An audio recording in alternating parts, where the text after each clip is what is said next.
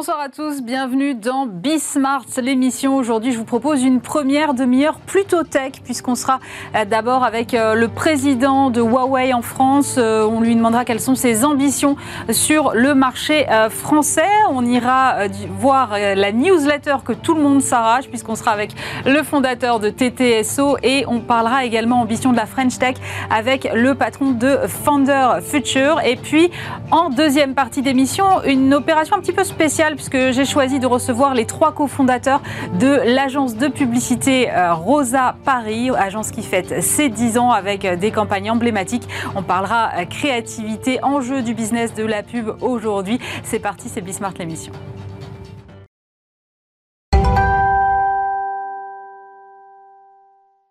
Et pour commencer cette émission, je suis avec Weilian Shi. Bonjour. Bonjour Aurélie. Vous êtes le président de Huawei en France. Alors Huawei était le numéro un mondial des smartphones euh, mi-2020. Aujourd'hui, Huawei n'est même plus dans le top 5 euh, mondial en raison notamment des, sanctions américaines. Dans quel état est votre groupe aujourd'hui? Euh, le groupe, euh, en 2020, euh, on a une revenu 123 milliards de dollars. C'est environ à peu près 100, 115 milliards d'euros. c'est assez grand. et cette année, pour le premier semestre, notre revenu est descendu, surtout pour les terminaux. Oui, parce qu'aujourd'hui, je pense que vous connaissez la raison déjà. Mm-hmm. mais par contre, pour les réseaux et aussi les infras, donc, euh, on a légèrement augmenté. Ouais. Donc, euh, ça montre que dans le marché, euh, on a toujours la confiance et la fiabilité par nos clients et par nos solutions. Alors, l'un des problèmes majeurs, on le disait, c'est pour les terminaux, hein, les, mobiles, c'est la pénurie de composants à laquelle vous faites face. justement en raison de ces sanctions américaines. Situation qui évidemment s'est aggravée avec la crise puisqu'on a vu qu'il y avait des, pénuries un peu partout maintenant. Mm-hmm. Est-ce qu'aujourd'hui vos, vos approvisionnements sont sécurisés ou est-ce que ça reste encore un problème? Euh, à vrai dire, euh, euh, le groupe est en train de changer la stratégie. comme aujourd'hui, on ne peut plus produire à cause d'un manque de puces. En fait, le puce, ce n'est pas le problème seulement pour Huawei. C'est dans le marché. C'est dans, le, le monde entier. monde entier. Les constructeurs automobiles, tout le monde. C'est ça, tout le monde. Donc, a besoin de puces. Donc aujourd'hui, on est en train de faire deux solutions. Première solution, on est en train de fabriquer des autres produits électroniques mhm. qui n'utilisent euh, pas beaucoup de puces, par exemple euh, l'imprimantes, par exemple les écrans, par exemple les laptops et aussi euh, la montre électronique. en même temps, on cherche les moyens aujourd'hui en Chine qui va nous aider peut-être dans deux ans ou trois ans de continuer de fournir euh, les puces de 7 ou 5 nanomètres. D'accord. Vous, justement, vous parlez de la Chine. Votre groupe aurait pu euh, choisir de se replier sur le marché chinois. Il ne l'a pas euh, du tout fait. Pourquoi cette stratégie, cette volonté de continuer à être présent en Europe et partout ailleurs dans le monde? Ah, parce que c'est tout simplement l'Europe, c'est très important. Oui. Donc aujourd'hui, on, aimerait bien entrer dans l'écosystème européen parce que on a besoin de la recherche on a besoin de la technologie, on a besoin le standard. Huawei euh, va jamais être euh, euh, une société uniquement chinoise. On veut être mondial et aussi international. Et la deuxième raison, c'est on, aimerait bien aussi d'inviter ou mettre les sociétés françaises dans l'écosystème de Huawei. Voilà. Donc, nous sommes présentés dans les 170 pays. Il y a beaucoup de composants qu'on achète, par exemple, chez STMicro, euh, il y a des services qu'on achète chez Sodexo. On travaille avec euh, euh, Orange dans le mondial. On achète des services. Chaque année, par exemple, en tant que le PDG de Huawei en France, moi, j'achète plus de 1 milliard d'euros des achats, des services prestations françaises et on les met dans l'écosystème de Huawei. Pas uniquement pour utiliser en France, mais utiliser dans le monde entier. Et vous avez aussi euh, annoncé en décembre l'implantation d'une première usine euh, en Europe, et notamment en France, près de Strasbourg, pour produire du matériel euh, pour les réseaux mobiles, notamment 5G. Il y a 500 emplois à la clé. C'est un investissement de 200 millions d'euros. où en est ce projet aujourd'hui? Le projet, on vient d'annoncer le 26 janvier de cette année pour une acquisition de terrain. Et on est en train de faire le design et euh, sélectionner euh, le constructeur. Donc, euh, on envisage pour avoir la première production à partir de 2023. Ah, c'est rapide. Oui, ça va être très rapide. Ça va vite sortir de terre. Alors, ce projet avait reçu, à l'époque, en tout cas au mois de décembre, un accueil plutôt mitigé en raison des accusations d'opacité ou d'espionnage qui visent régulièrement votre groupe. Qu'est-ce que vous répondez, vous, à vos détracteurs? Moi, je travaille 15 ans chez Huawei. par exemple, en France, on a quatre activités. le télécom, l'entreprise, terminaux mhm. et recherche et développement. Depuis 15 ans, je travaille à Huawei et depuis 4 ans, je travaille en France. Euh, moi, je peux dire, aujourd'hui, notre équipement, aujourd'hui, c'est l'équipement le plus testé dans le monde entier. Ouais. Parce, que, parce que le soupçon qui vient des États-Unis, donc il y a beaucoup de pays, y compris la France, euh, comme ainsi, comme BSI d'Allemagne mm et Angleterre, ils ont tous testé notre produit. Aujourd'hui, moi, je peux dire, on n'a aucune preuve qu'a découvert un logiciel, un code source ou un composant ouais, qui est capable de faire espionnage. Et surtout, je peux vous dire que Huawei, c'est une société privée. Donc 100% détenue par les employés, il n'y a aucun intérêt pour Huawei de faire des bêtises. Vos problèmes aux États-Unis vous ont quand même poussé à opérer un virage euh, stratégique en vous recentrant sur le secteur un peu B2B. Euh, mm. euh, que représentent justement les activités de service aux entreprises dont vous parliez pour Huawei et notamment pour Huawei France? Mm. ah, En fait, notre business de B2B n'est pas parce que le, US, on a créé le business B2B il y a déjà 8 ans. Donc, parce qu'on trouve qu'aujourd'hui, il y a B2C, qui est le marché un peu saturé. Mhm. Même y compris le 4G, aujourd'hui le 5G, le marché est un peu saturé. Aujourd'hui, on a créé le business il y a 8 ans pour le B2B parce qu'on trouve qu'il y a beaucoup de choses où on peut peut-être aider pour faire la digitalisation, pour les entreprises, les grandes entreprises, mais aussi les petits moyens d'entreprise. Ouais. Et depuis 8 ans, euh, on a à peu près déjà, par exemple, en France, on a à peu près déjà euh, euh, 100 personnes déjà travaille unique pour B2B et notre chiffre d'affaires euh, qui devient euh, un des moteurs de croissance pour notre business. Alors euh, justement, on a beaucoup parlé là pendant cette crise de l'accélération de la digitalisation des entreprises. Comment est-ce que vous, Huawei, en tant que fournisseur de services aux entreprises, vous positionnez sur ce marché et comment est-ce que vous accompagnez ces PME, TPE françaises au quotidien? Euh, aujourd'hui, on a déjà, depuis 8 ans, on a déjà aidé plus de 700 sociétés françaises, y compris la grande et aussi la petite moyenne, de réaliser leur transformation digitale. Moi, je suis très fier de dire ça.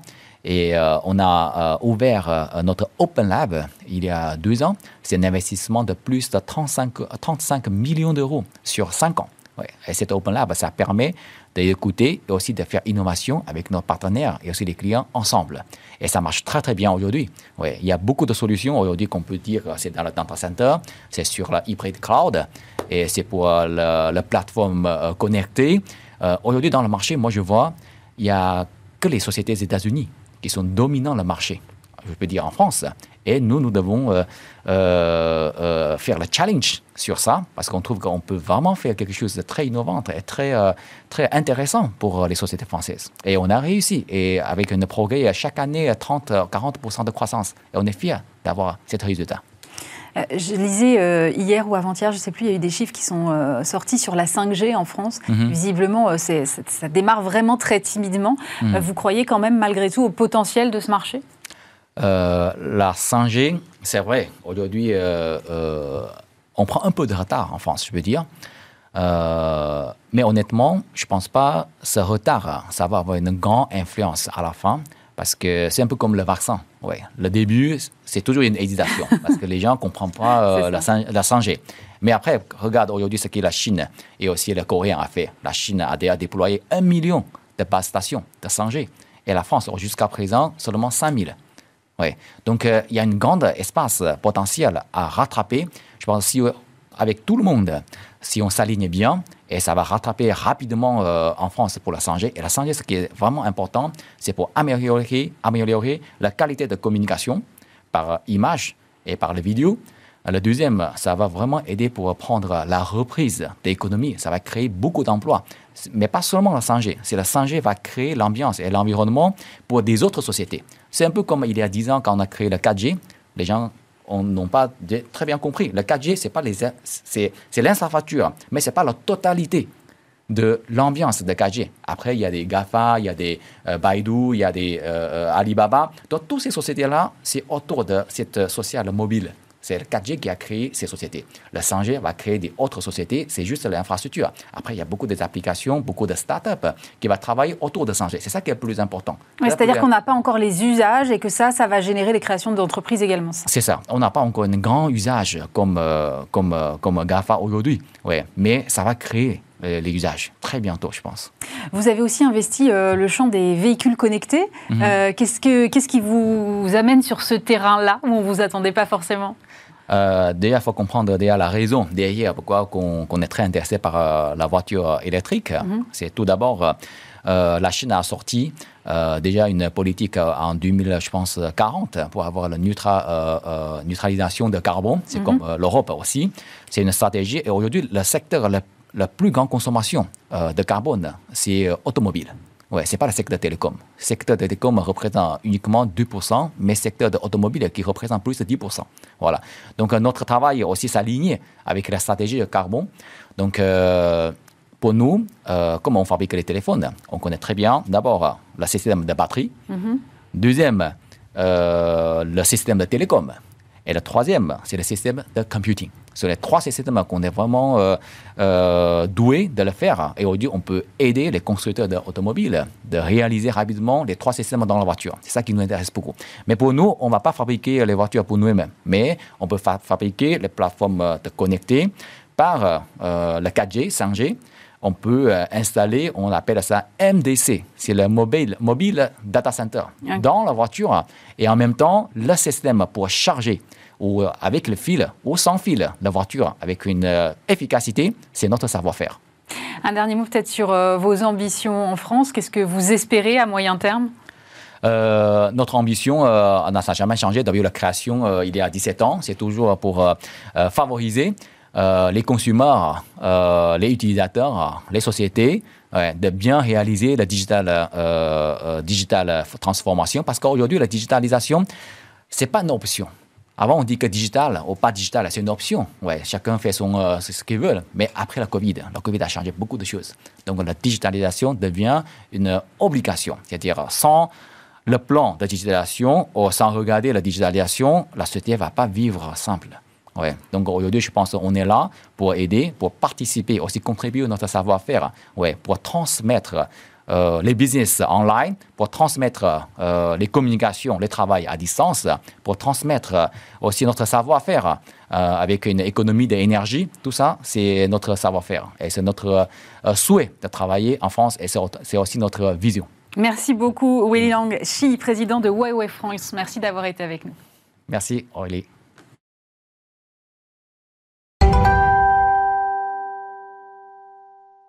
Et je suis maintenant avec Romain Dessal. Bonjour. Bonjour Aurélie. Vous êtes le fondateur de Time to Sign Off pour ceux qui connaissent TTSO. C'est une newsletter. Aujourd'hui, plus de 150 000 abonnés. D'abord, moi, j'aimerais savoir comment vous est venue cette idée de newsletter? Alors, L'idée est venue d'abord sur, sur, sur, l'aspect newsletter. On a, on a regardé, enfin, j'habitais aux États-Unis à l'époque et, euh, TTSO a 10 ans, donc c'était il y a un petit peu plus de 10 ans. Et on, regardait les, les, modèles de newsletter qui sont des trucs qui sont renés de leur cendre en réalité. oui, c'est ça, on croyait que c'était has en fait. Oui, c'est ça, mais c'était des trucs, hmm. c'était du spam, c'était des trucs qu'on savait pas pourquoi on les recevait, etc.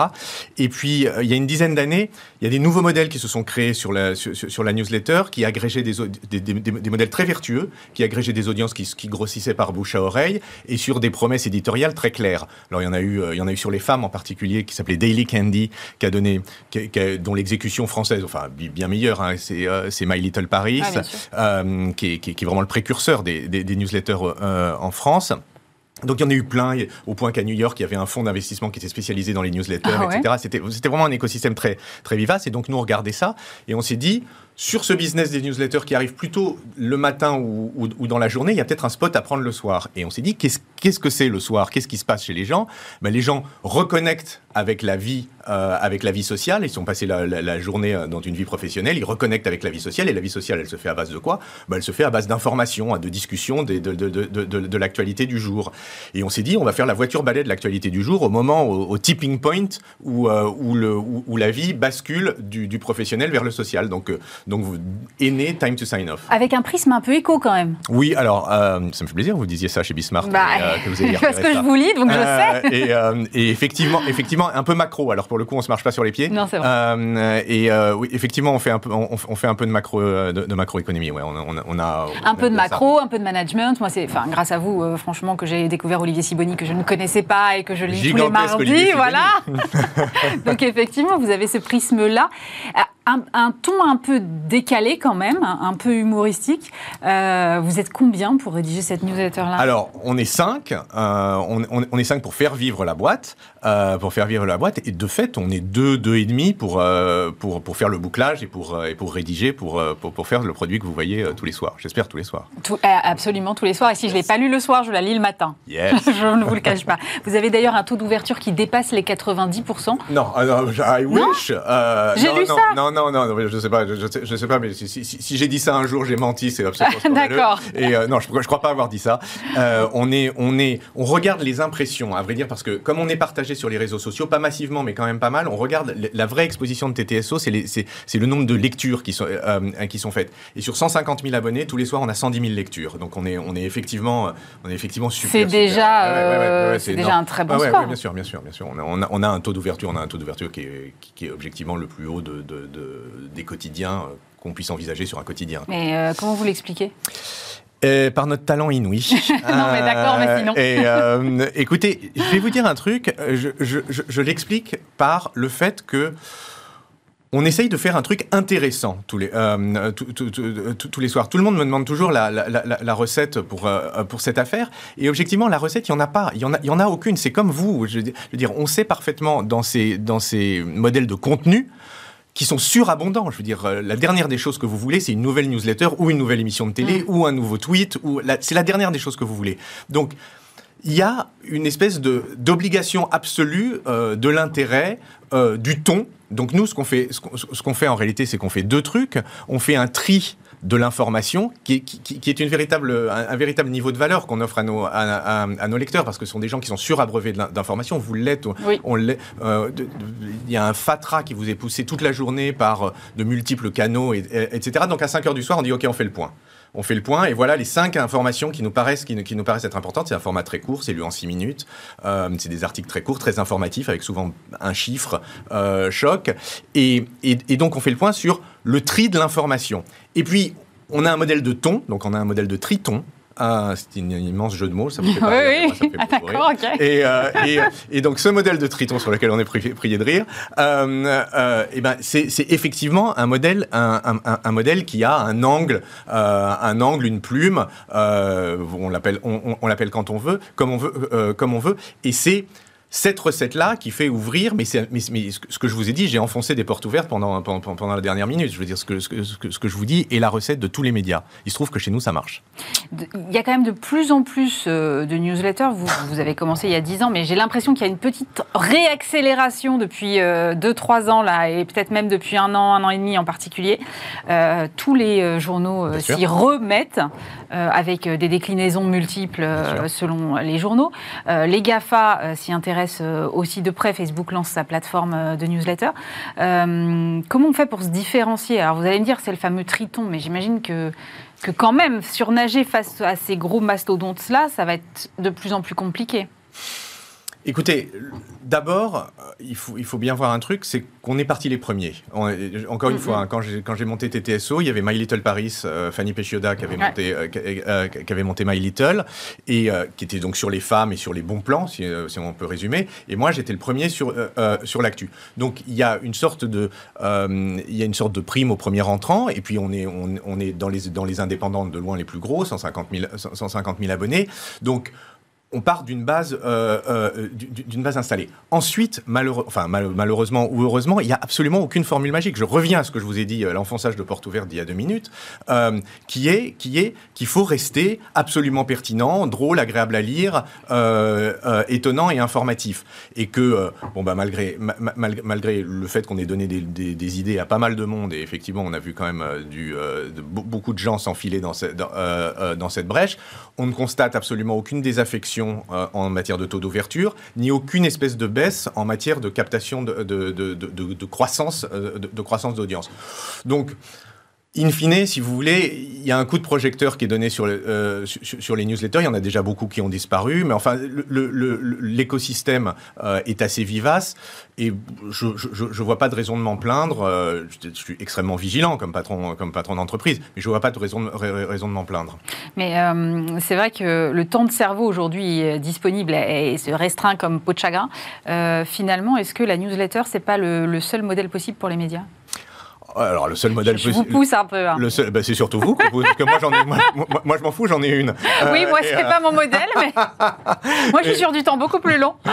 et euh, écoutez, écoutez, c'est certain, c'est certain que c'est, euh, c'est certain que c'est une bonne idée marketing et que c'est une bonne réponse. Une idée marketing au sens, c'est une réponse à un besoin, à, un besoin identifié, à un vrai besoin, et c'est une bonne réponse à un, vrai besoin. Maintenant, l'incarnation, la, la raison pour laquelle, je reviens toujours à cette histoire, la raison pour laquelle TTSO marche, c'est que c'est pas du tout un produit marketing. C'est que c'est un produit d'une très grande sincérité, qui ne se pose jamais la question justement de ce que veut son audience, d'essayer de formater les trucs. En, on a le plus grand respect pour notre audience, mais c'est un produit, c'est un produit qui avant tout est une voix sincère, et c'est ça, et, c'est ça ce qui marche. Donc, euh, pour répondre à votre question, est-ce que c'est, est-ce, que c'est le modèle unique de, de, médias Non, je pense, je, pense pas, mais je pense que c'est, je pense que c'est clairement un modèle d'avenir. Le New York Times a relancé complètement ses souscriptions avec des multiples, vous en parliez, des, des, multiples euh, newsletters les, journaux le font. C'est un, modèle qui répond à un besoin vraiment très clair de tri de, euh, l'information, de re-rendez-vous de l'information dans, un rapport à l'information qui est devenu beaucoup un rapport de flux, vous le savez parfaitement. Euh, donc, euh, donc oui, oui, mais c'est une réponse, c'est une réponse. si on était le seul, le seul canal, ça c'est pas possible. Votre business model, c'est quoi? C'est alors c'est le native advertising. Donc, ce qu'on fait, il y a six sujets dans TTSO. Le cinquième sujet est écrit, c'est en partenariat avec, est écrit pour le compte d'un annonceur.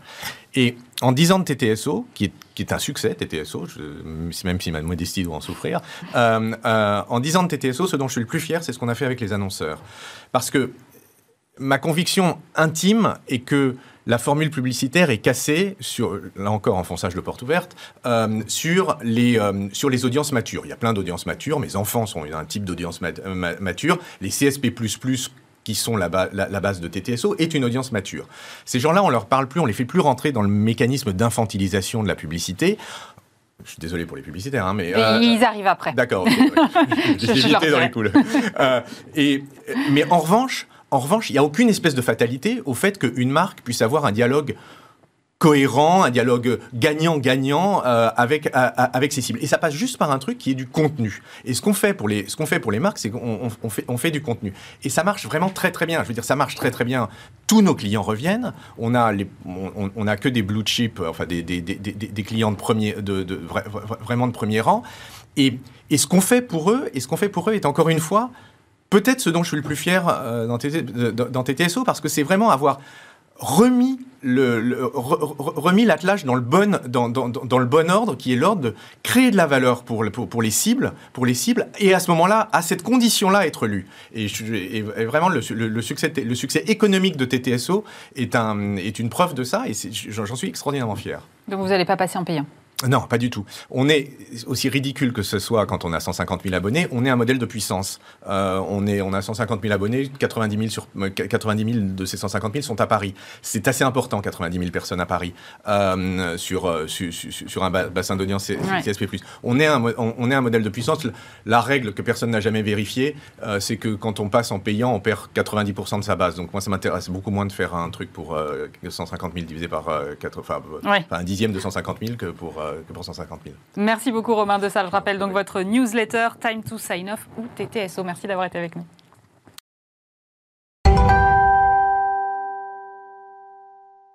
Et je suis maintenant avec euh, Marc Ménazé, bonjour. Bonjour. Vous êtes le fondateur de Founder Futures, euh, fonds d'investissement d'entrepreneurs. Euh, les levées de fonds de la French Tech, là, elles accélèrent. On nous parle de 10 milliards d'euros levés d'ici la fin de l'année. Moi, je voulais savoir ce qui justifiait cette accélération de votre point de vue. Est-ce que c'est parce qu'on a un afflux de liquidités, du coup, il y a plus de startups qui lèvent des fonds et des plus grosses sommes, ce qui semble assez logique, mais est-ce qu'il y a aussi une part de responsabilité de l'écosystème startup français qui finalement est monté en gamme et devient plus attractif? C'est une super question parce qu'en fait, euh, je pense qu'il n'y a pas qu'une seule réponse. Je dirais qu'il y a trois réponses. La première réponse, c'est qu'on a un écosystème qui est hyper mature. Euh, L'entrepreneuriat dans les 5 euh, à 10 dernières années, en particulier dans les 5 dernières années, quelque chose qui a explosé. Vous voyez, quand vous euh, passez du temps à aller donner des cours dans des universités, dans des écoles d'ingénieurs et de commerce, l'entrepreneuriat est vraiment vu comme une voie euh, euh, incroyable post, euh, post euh, graduation, post euh, diplôme. Mhm. Et ça, c'est très nouveau. Donc, ça crée un écosystème déjà à la base, qui est un, écosystème fertile de gens qui veulent entreprendre. Euh, je parle même pas des gens qui veulent se reconvertir, Ouais. voilà, et, et qui, qui est quand même quelque chose de, un phénomène, et encore plus depuis 18 mois, assez important. Ensuite, ce qui, s- ce qui se passe, c'est qu'on a euh, bon, euh, un écosystème digital et tech partout en Europe et un marché qui s'est énormément développé à travers l'e-commerce, à travers l'IA, à travers plein de, de sujets qui nécessitent le fait d'avoir des infrastructures, des infrastructures dans la tech, d'avoir des entreprises qui viennent supporter, on va dire, euh, finalement, le comportement, euh, l'évolution du comportement d'un consommateur, Ouais. qui de plus en plus devient digital, et l'évolution d'un comportement d'une entreprise, qui lui-même aussi devient de plus en plus digital. Et donc, ça crée des opportunités qui sont juste phénoménales. Et le Covid y est pour beaucoup, pour une raison simple, c'est que dans les 18 derniers mois, et vous l'avez vécu vous en tant que personne, professionnellement, personnellement, etc., tout s'est accéléré. Et je dirais que l'afflux massif euh, de liquidités qu'il y a dans l'écosystème, c'est une conjonction entre d'un côté cet écosystème qui est mature, de l'autre côté plein de fonds d'investissement partout sur la, sur, sur la planète, que ce soit aux US, en Europe, en Israël, etc., ou en Asie, qui ont levé énormément d'argent pour réinvestir dans cette finalement classe d'actifs, à, Mhm. à- à la différence de plein d'autres classes d'actifs qui, pour le coup, ne ramènent rien. Là, on a de la croissance et, euh, et, et- et donc l'afflux massif euh, d'argent de ces fonds d'investissement mêlé à l'extrême accélération, comme on n'a jamais vu. hein. Moi, ça fait quasiment 20 ans que je suis dans la tech. Je dois dire, j'ai quand même mangé mon pain noir Mm. pendant longtemps en expliquant que le monde allait se digitaliser. Je dirais qu'entre 2000 et 2010, bon bah voilà, il y a plein de gens qui étaient sceptiques, hein, qui se disaient c'est la mode. Entre 2010 et 2017, on va dire les choses ont commencé à vraiment euh, prendre. Et puis là, juste c'est exponentiel. Et je pense surtout que les dix prochaines années vont être des années absolument incroyables parce que j'ai envie de dire finalement que le plus dur est, est derrière nous. Alors, euh, vous, vous êtes spécialisé euh, notamment euh, dans la food depuis un moment. Enfin, vous avez une grosse part de food. Pourquoi est-ce que vous avez choisi d'aller sur ce terrain-là? Là, alors, la, la food, c'est à peu près 30% de ce que je fais. Ouais. Et les autres, l'autre gros bloc, c'est tout ce qui est, euh, on va dire, autour euh, de- du futur de la banque assurance. Donc, euh, ce qu'on appelle les fameuses fintech. Mm, dans, dans la food, alors j'ai- la, la différence, c'est que je suis peut-être un, un entrepreneur et investisseur. Euh, c'est euh, donc j'ai j'ai créé euh, et cofondé avec euh, avec Édouard Morange et, et Elsa Hermal l'épicerie dans le but justement de se dire au, au démarrage, donc en 2016, qu'il y avait, euh, euh, euh, on va dire, tout un pan de l'industrie de la food qui était absolument pas digitalisé, qui était le commerce de bouche de proximité, qui représente, on va dire, une part extrêmement substantielle euh, du business, à la différence de d'autres industries qui sont très digitalisées, ça l'était pas pour une question logistique. Ouais. C'est extrêmement compliqué. En fait, quand d'ailleurs il y a eu plein d'initiatives de supermarchés en ligne qui n'ont pas forcément euh, marché parce que euh, euh, fonctionné parce que en fait d'un point de vue logistique c'était extrêmement coûteux de livrer euh, en ville du frais. Voilà. Et en fait qu'est-ce qu'on s'est dit à l'époque? On s'est dit ni plus ni moins que tous les commerçants de quartier étaient les meilleurs patrons des achats, étaient euh, chacun, le boucher, le charcutier, le fromager, euh, le primeur, avait euh, du stock. Donc c'était un stock qui était hyper bien maillé. Euh, on va dire dans un voilà dans un quartier et dans une ville et qui suffisait au sein d'une marketplace de mettre l'ensemble de ces commerçants et de les ramener au consommateur final avec une application qui permet de commander et de la livraison et c'est comme ça qu'on a créé épicerie euh, qui, qui donc aujourd'hui la Poste a annoncé euh, Mais justement, j'allais y venir. Vous Ouais. avez donc annoncé que La Poste reprenait vos parts. Et et- c'est étonnant. Alors, La Poste, effectivement, moi, je ne le savais pas, mais ils ont les livreurs Stuart, donc effectivement, ça fait un peu sens. Mais ça veut dire qu'aujourd'hui, l'avenir de la food, c'est d'abord et avant tout la Bah, logistique. la- exactement. L'avenir de la food, c'est un enjeu logistique, quelle que soit l'entreprise. Que vous fassiez du sec, que vous fassiez du frais, que vous fassiez du handyman, donc livré euh, dans les fameuses 10 minutes, 15 minutes, Ouais. parce qu'on parle de tous les livreurs euh, Ah, en c'est la 10-15 guerre minutes, c'est la folie. Bon, Ouais. il s'avère que nous, ça fait longtemps qu'on a inventé le métier, et Deliveroo et Uber Eats l'ont inventé même avant euh, Ces entreprises. ouais, bien Exactement, ces enseignes spécialisées qui font des supermarchés livrés rapidement. C'est un enjeu logistique qui est phénoménal, parce qu'en fait, pour que le consommateur euh, euh, euh, commande, il faut qu'il ait un service qui soit zéro défaut. Voilà. D'ailleurs, Amazon s'était lancé avec Amazon Prime Now. Alors Mm. là, ils ont arrêté, mais pour des questions, je pense qu'ils sont des questions d'arbitrage, on va dire, de business. Mais l'enjeu logistique, il est compliqué. Il faut investir beaucoup euh, pour avoir un service qui soit au niveau. Et on l'a bien vu d'ailleurs, euh, Deliveroo, euh, Uber Eats et toutes les grandes stars de la food tech sont des entreprises. Picnic, encore récemment, qui a levé hier 600 millions, sont des entreprises qui doivent mobiliser énormément d'argent pour créer ce qu'on appelle de l'infrastructure et, pouvoir avoir un service à la hauteur de leurs ambitions. Un point qui est important, l'infrastructure, ça coûte de l'argent. Ça coûte de l'argent d'avoir des mini-entrepôts, ça coûte énormément d'argent d'aligner énormément de livreurs au début vous n'avez pas beaucoup de commandes, mais vous êtes obligé d'avoir les livreurs. Voyez? Donc, euh, donc c'est pour ça que ça mobilise autant d'argent. Alors après, justement, un des points, je ne veux pas parler pour la Poste, mais un des points de l'alliance entre l'épicerie et la Poste, c'est deux points. Le premier, c'est que la Poste a vraiment une, une stratégie d'amener auprès euh, des petits et moyens commerces et des petits et moyens business euh, des services à valeur ajoutée. Donc, épicerie fait parfaitement partie de, de, de, cette stratégie. Et le point, c'est qu'un dès qu'on parle de logistique, et on, on en parlait précédemment, on parle forcément de tous les, toutes les, les, entreprises qui savent faire de la logistique et, et, la Poste en fait partie. Mais dans la food, quand j'investis, on investit sur plein de business. On a, on a en portefeuille Taster, par exemple, qui est leader européen des fameuses dark kitchen. Donc on opère en propre et maintenant de plus en plus en franchise euh, des concepts culinaires 100% euh, pensés, réfléchis pour euh, le delivery, ce qui est quand même quelque chose de phénoménal et qui a énormément accéléré, comme on peut l'imaginer, ces 24 derniers mois. Donc c'est Antoine Soulier qui en est le CEO qui est un ancien Deliveroo d'ailleurs, qui avait vu la vision à l'époque de dire qu'il y aurait euh, des restaurants uniquement faits pour la livraison.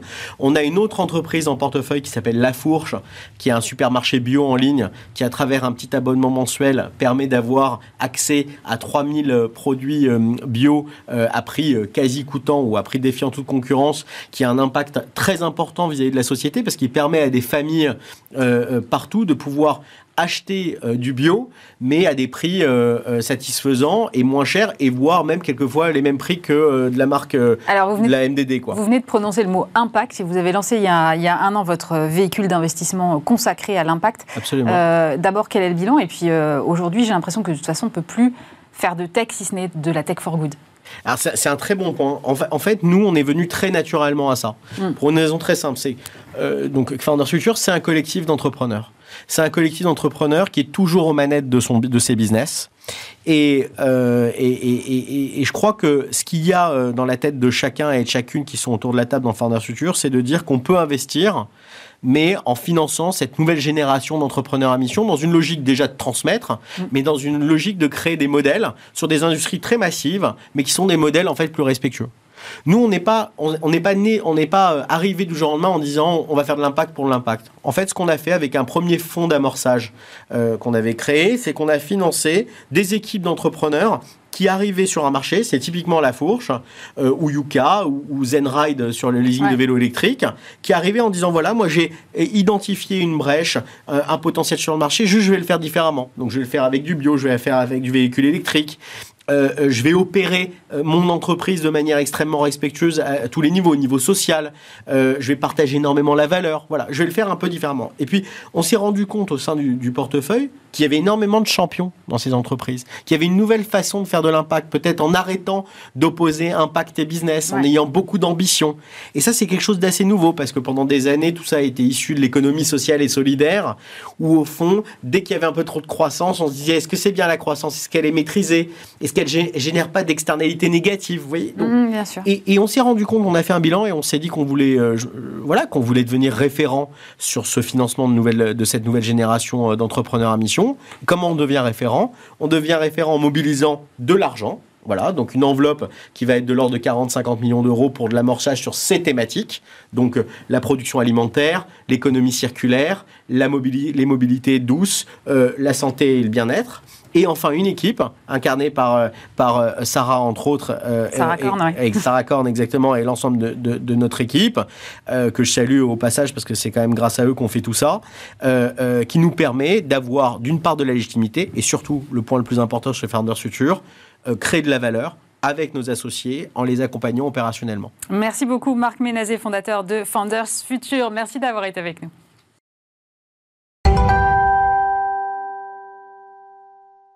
Et euh, une fois n'est pas coutume, j'ai trois invités sur ce plateau puisque je reçois Gilles Fitcheberg, Jean-François Sacco et Jean-Patrick Chiquiard, les trois cofondateurs de Rosa Paris, ex-Rosa Park, agence de publicité.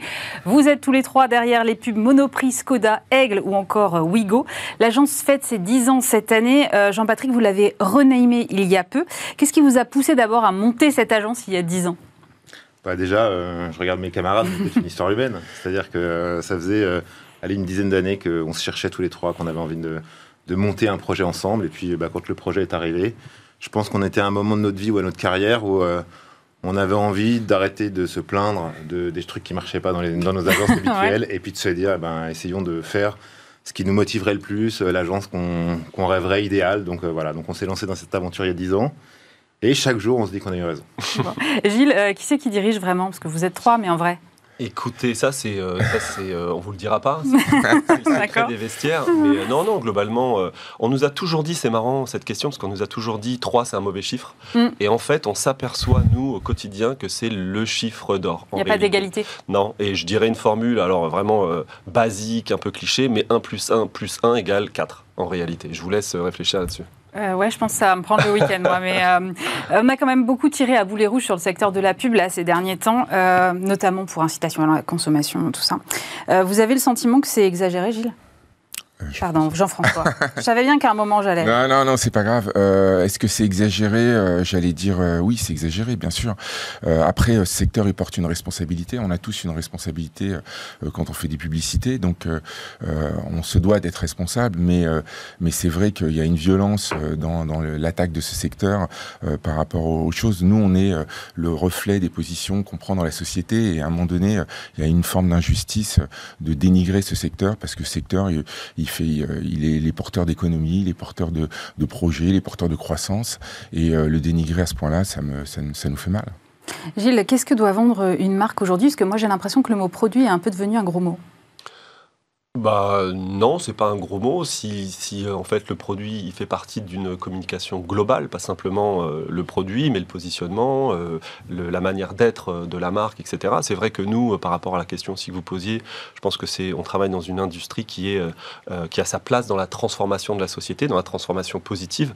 Que les gens qui le font aujourd'hui sont des gens responsables et que donc avec au quotidien, avec nos clients, on essaye justement de se positionner pour avoir une, une vision d'être cohérent avec la vision de la société euh, aujourd'hui telle qu'elle est, dans sa transformation positive. Et un produit, c'est pas sale, absolument pas. Euh, d'ailleurs, euh, il y a des gens dont, qui en ont besoin pour certains, et il faut juste connecter les bonnes personnes aux bons produits, aux bons services, pour les bonnes raisons. C'est ça ça le métier aujourd'hui. Oui, Jean-François. Julien, il a très bien parlé. Je voulais juste rajouter que peut-être qu'aujourd'hui, on est passé euh, de. On vend des produits à plus, on vend des valeurs. Et à un moment donné, euh, les marques ont aussi des valeurs à tenir dans la société. Donc, pour rebondir sur ce qu'il a dit, euh, oui, un produit, mais aussi des valeurs fortes dans les marques. Sinon, les marques, elles vont disparaître. C'est ce que vous disiez, Jean-Patrick, dans une tribune, une longue tribune que j'ai lue de vous, où vous disiez que pour que les marques continuent à exister, il fallait à la fois de la bravoure et de l'empathie, ce qui va quand même nous rester un peu de place pour l'humour. Mais plus que jamais même.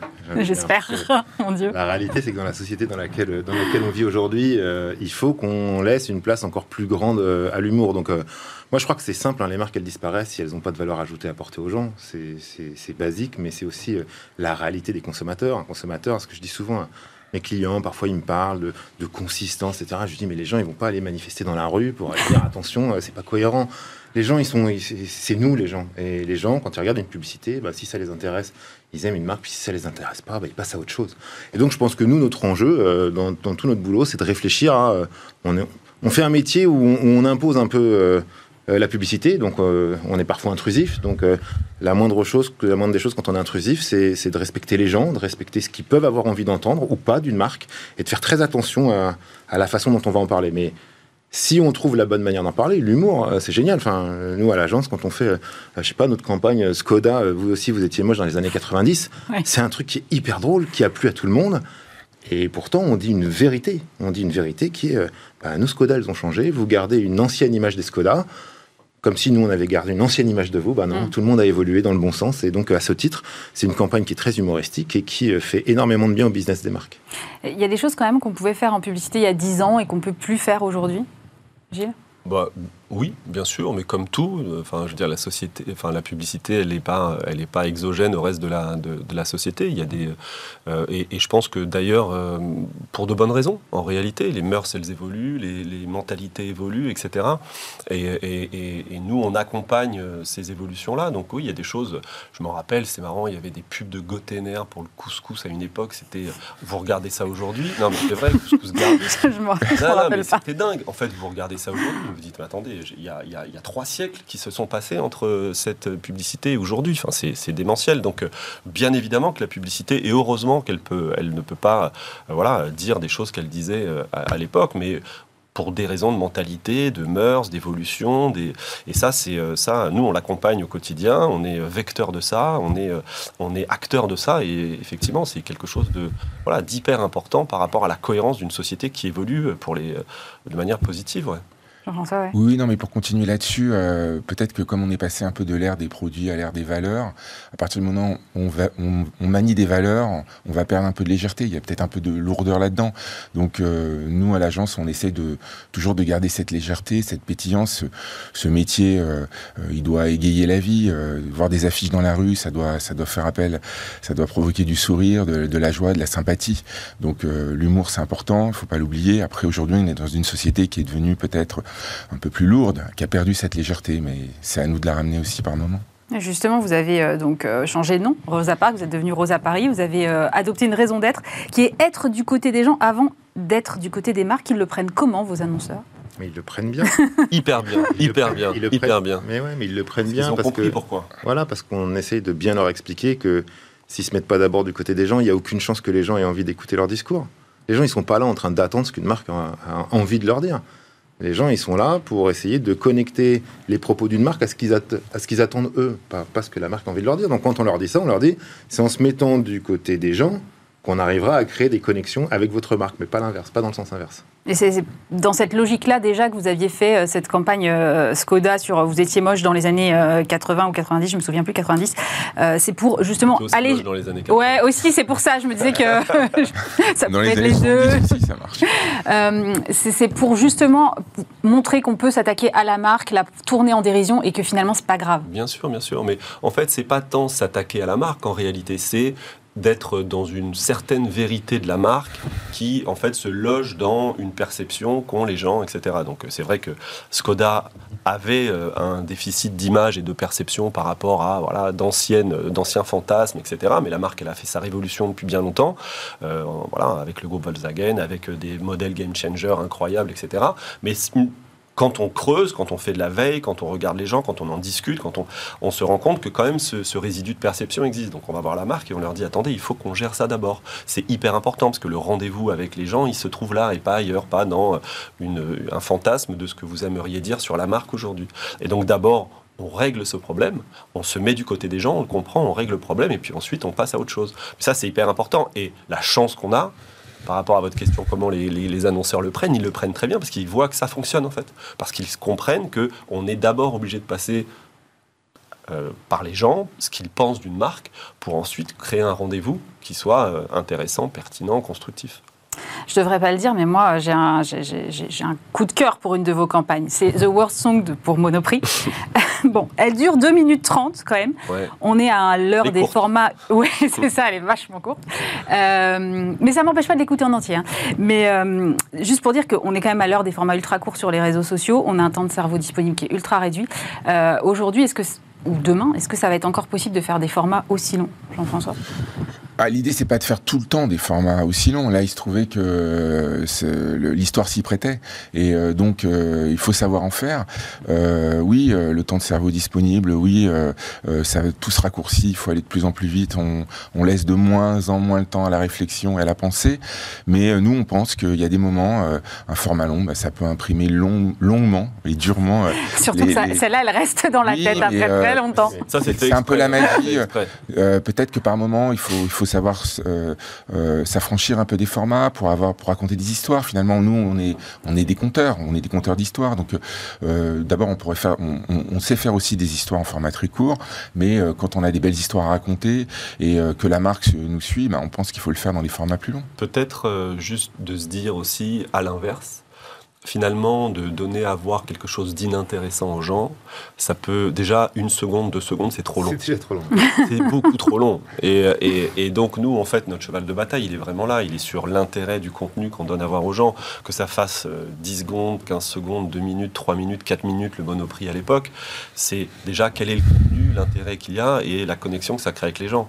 Mais on nous parle de taux de complétion, etc. Si c'est nul, si ça n'a aucun intérêt, si c'est indigent, 2 secondes, c'est beaucoup trop long pour les gens. Ils ont autre chose à faire. Mais on raconte pas la même, la même histoire en 30 secondes qu'en euh, 2 minutes Non, non, 30, c'est parce sûr. que là, ce qui marche bien, c'est la fille de Monoprix avec ses sacs qui écoute une chanson pourrie et qu'on voit marcher pendant un siècle et demi et qu'on se demande pourquoi elle change pas de chanson et que c'est qu'à la fin qu'on comprend qu'elle a les mains prises.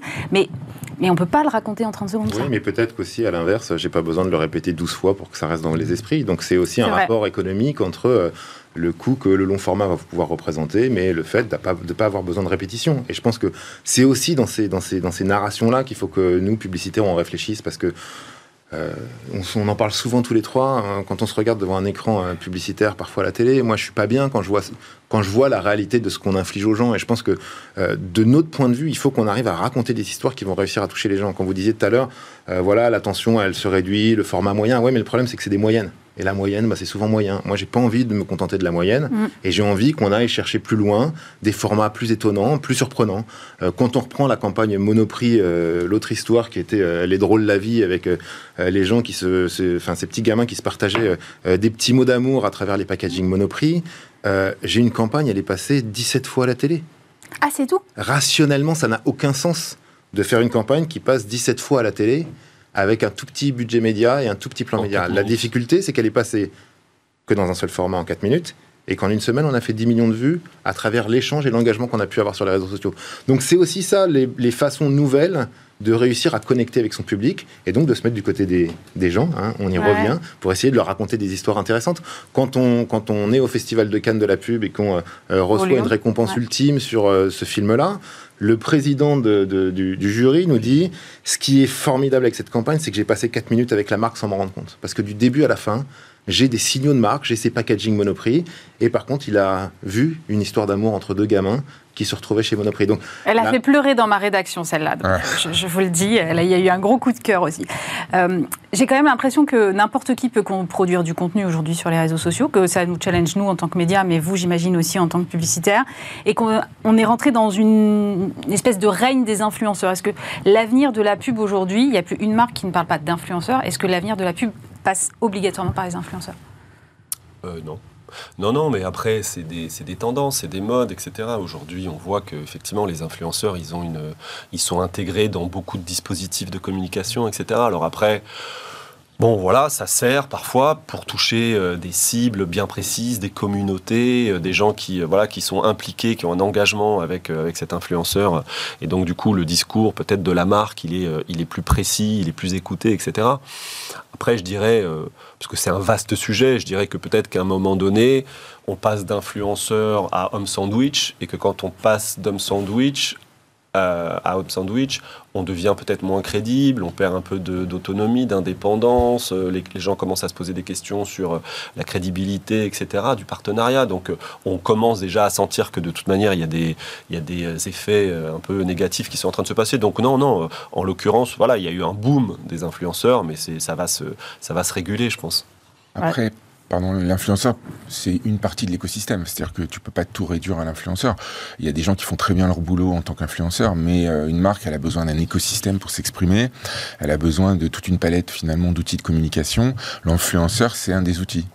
Oui, mais quand on regarde les nouvelles marques qui naissent, euh, ce qu'on appelle les euh, des NVB, qui naissent donc sur Internet Mm. et qui font uniquement leur com sur Instagram, Facebook et autres, et qui ne feront jamais de campagne en télé parce que c'est juste pas leur façon de voir les choses, Mm. et que ça fonctionne, c'est vrai que ça remet aussi en cause ce que vous faites. Non, ça bien sûr. Mais c'est pas lié aux influenceurs, c'est lié au support, c'est lié, à, c'est lié à, à- à- aux réseaux sur lesquels ils, ils se diffusent. C'est vrai qu'il y a des codes sur TikTok qui sont différents de ceux d'Instagram, de Mm. ceux de, de Snap, etc. Mais c'est pas forcément uniquement lié. D'ailleurs, on le voit aux, aux influenceurs, on le voit. Il y a du contenu qui se fait en, en do it yourself, euh, etc. Où les gens de plus en plus construisent eux-mêmes des histoires, etc. Moi, je- nous, on trouve ça absolument génial. Ça nous challenge.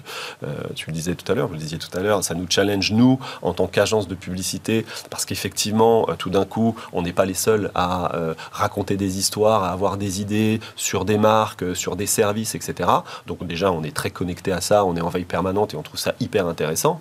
Mais en revanche, oui, c'est toujours là. De toute manière, c'est l'idée qui est au, cœur de tout ça. Donc peu importe, je dirais, la fonctionnalité qui est utilisée sur le réseau ou la manière de raconter l'histoire, d'abord, il faut trouver une idée. Et ça, bah, nous, on, s'en nourrit, on regarde, on essaye de, voilà, d'engager des gens qui, euh, qui, sont, euh, qui sont dans ces spécialités-là. C'est hyper intéressant. De toute manière, le métier là, du storytelling et de la narration, il est en pleine explosion et, c'est génial. Qu'est-ce qui caractérise euh, une pub qui sort de votre agence? Moi, je pense, elle va toucher les gens à travers des vérités qu'on aura réussi à déceler. Et je pense que cette, cette réalité-là, c'est de créer une connexion émotionnelle parce qu'on touche une vérité très forte. Mmh. Et ça ne veut pas dire qu'il faut que ce soit obligatoirement euh, émotionnel dans le sens euh, à faire pleurer dans les chaumières. Comme celle d'Aigle, par exemple ou euh, Bah ouais, enfin, Aigle, Aigle, il y, a une, y a une spontanéité, il y a, y a, quelque chose dans lequel on se retrouve, que ce soit à travers le film de, de cette doudoune qu'on se passe de génération en génération entre les gamins. Bah, je pense que ça touche les gens parce que les gens ils se projettent dans cette, dans cette histoire. Donc sans doute qu'on a une, on essaye d'avoir une acuité très forte sur sur les gens. Donc on fait aussi euh, beaucoup de social listening à l'agence, on observe beaucoup euh, à travers les conversations qui peuvent exister sur les réseaux sociaux, des leviers de communication et de brief pour nos créatifs. Vous n'avez pas envie de mettre une femme là dans votre trio? Bah, alors déjà, il n'y en a pas qu'une, il y en a, y en a plein des femmes. Donc euh, aujourd'hui, euh, nous, on a cofondé l'agence euh, tous les trois. on a refait complètement le comité de direction de l'agence. On a respecté une parité parfaite. vous avez reçu, je pense, il y a quelques temps, Delphine Drutel, notre directrice générale sur le plateau, qui agit au quotidien avec Sacha Lacroix, l'autre directeur général. Donc on essaye en permanence d'être très vigilant à ça. Euh, et donc, euh, par contre, c'est sûr que cette agence, on l'a, fondée tous les trois au début, donc euh, on ça, on va pas le changer. vous parlez d'être challengé par tout ce qui se joue effectivement sur les réseaux sociaux. ça fait quand même quelques années maintenant que moi je suis ce secteur et ça fait quand même quelques années que j'entends que ce secteur il est en crise. Érosion des marges, baisse des budgets, internalisation de certaines créas chez les annonceurs. Comment est-ce qu'on en sort et est-ce que les états généraux de la com sont une solution?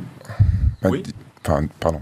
Déjà, on, on, en sort en essayant tous de faire le meilleur boulot. C'est-à-dire que euh, oui, il y a une érosion euh, de, du, du, business. Euh, oui, euh, la valeur ajoutée, elle est, elle est, moins forte. Mais à un moment donné, si si chaque agence a une posture de, de, valeur ajoutée forte par rapport à ce qu'elle fait, de crédibilité par rapport à ce qu'elle fait, elle défendra mieux son, son, son business.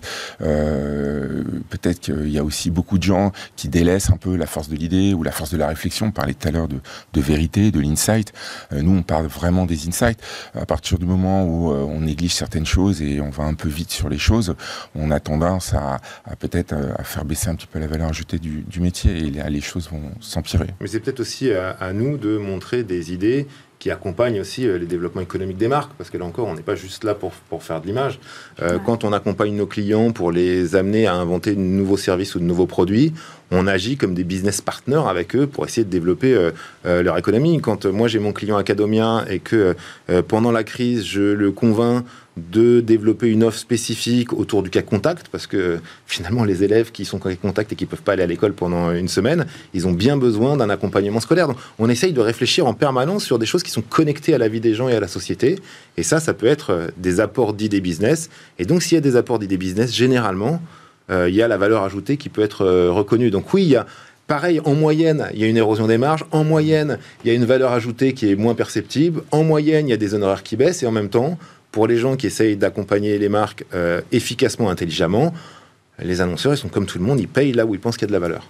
Il y a, quand même pas mal d'agences, enfin pas mal, non, quelques agences qui ne veulent plus répondre à des briefs si elles ne sont pas rémunérées. Vous, vous avez regardé cette question? Euh, on a regardé cette question, mais c'est marrant parce que par rapport à la question qui était posée tout à l'heure, je pense que en fait il y a ces réponses-là, mais il y a une réponse aussi un tout petit peu plus haute qui est la compréhension de notre métier. Mm. Et en réalité, aujourd'hui, on se rend compte que pendant longtemps, chacun a un peu défendu ses intérêts en étant un peu en contre, en essayant de passer en force, en essayant, en se plaignant, en essayant de, voilà, de, montrer que ça crée de la valeur, mais plutôt toujours en, en réaction. Je pense que nous, enfin, je pense qu'on a on a besoin que ce métier s'ouvre. On a besoin que les gens le grand public, les annonceurs, euh, voilà, tous les, tous, les, tous les partenaires, en fait, comprennent véritablement aujourd'hui ce qu'est ce métier. Et je pense que ce métier doit faire sa révolution aussi sur la communication, d'être euh, un, euh, force de proposition, d'être dans l'ouverture, d'être dans l'accueil, pour que les gens comprennent véritablement où la valeur ajoutée se trouve, véritablement, puisqu'on est dans un métier centrale dans l'économie, comme les idées euh, le disait Jeff tout à l'heure. On a une capacité à euh, s'inscrire dans une dynamique de transformation positive du monde, etc. Il faut bien comprendre que les agences sont des endroits où les valeurs ajoutées, où les gens sont hyper concentrés, travaillent chaque jour d'arrache-pied pour cette, pour cette, euh, cette solution-là. Et donc c'est vrai que je pense qu'il y a un déficit d'image et que ça, c'est euh, un gros, gros boulot. Alors, euh, les États généraux font un travail, et ça, c'est super, et ça a été enclenché euh, voilà, par, par, par la ACC et avec la nouvelle présidence, Bertie Toledano et David Leclamar. Il y a une dynamique qui se crée. Moi-même, je suis président de, la délégation de la publicité, qui est la, la, plus grosse délégation, et c'est vrai qu'on travaille de concert pour justement essayer de transformer aussi cette perception, et c'est hyper, hyper important, et c'est un gros boulot. Et ça pèse aussi sur l'attractivité des talents? Bah bien sûr, parce que euh, parce que si on arrive à montrer que ce métier, euh, il est passionné et donc il est fait par des passionnés et donc passionnant, euh, on attirera les gens. ce qui est dommage, c'est que c'est que cette image, elle est un peu colportée rapidement, donc les nouvelles générations se projettent peut-être moins dans la publicité, mais je pense qu'il y a encore des bons endroits. Je pense qu'il y a des, des endroits de progression où on peut apprendre, des agences fantastiques, et on continuera d'attirer les talents si on continuera à faire bien notre métier, à trouver les bonnes idées, les bons insights, les bonnes vérités. Ce métier, il est, il est, génial, il est passionnant. Si vous deviez retenir une campagne chacun, la vôtre ah, De ce qu'on a fait là Ouais.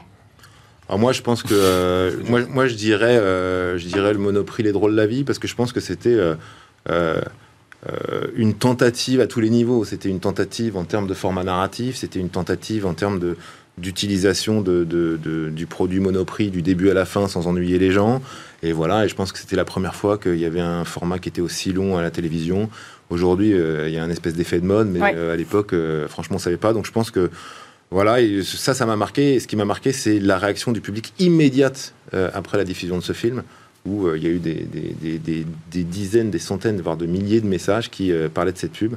Et donc, je pense que là, on... ouais, moi, j'ai pris vraiment fortement conscience de, de cette réalité-là au moment de la sortie de Monoprix. Gilles?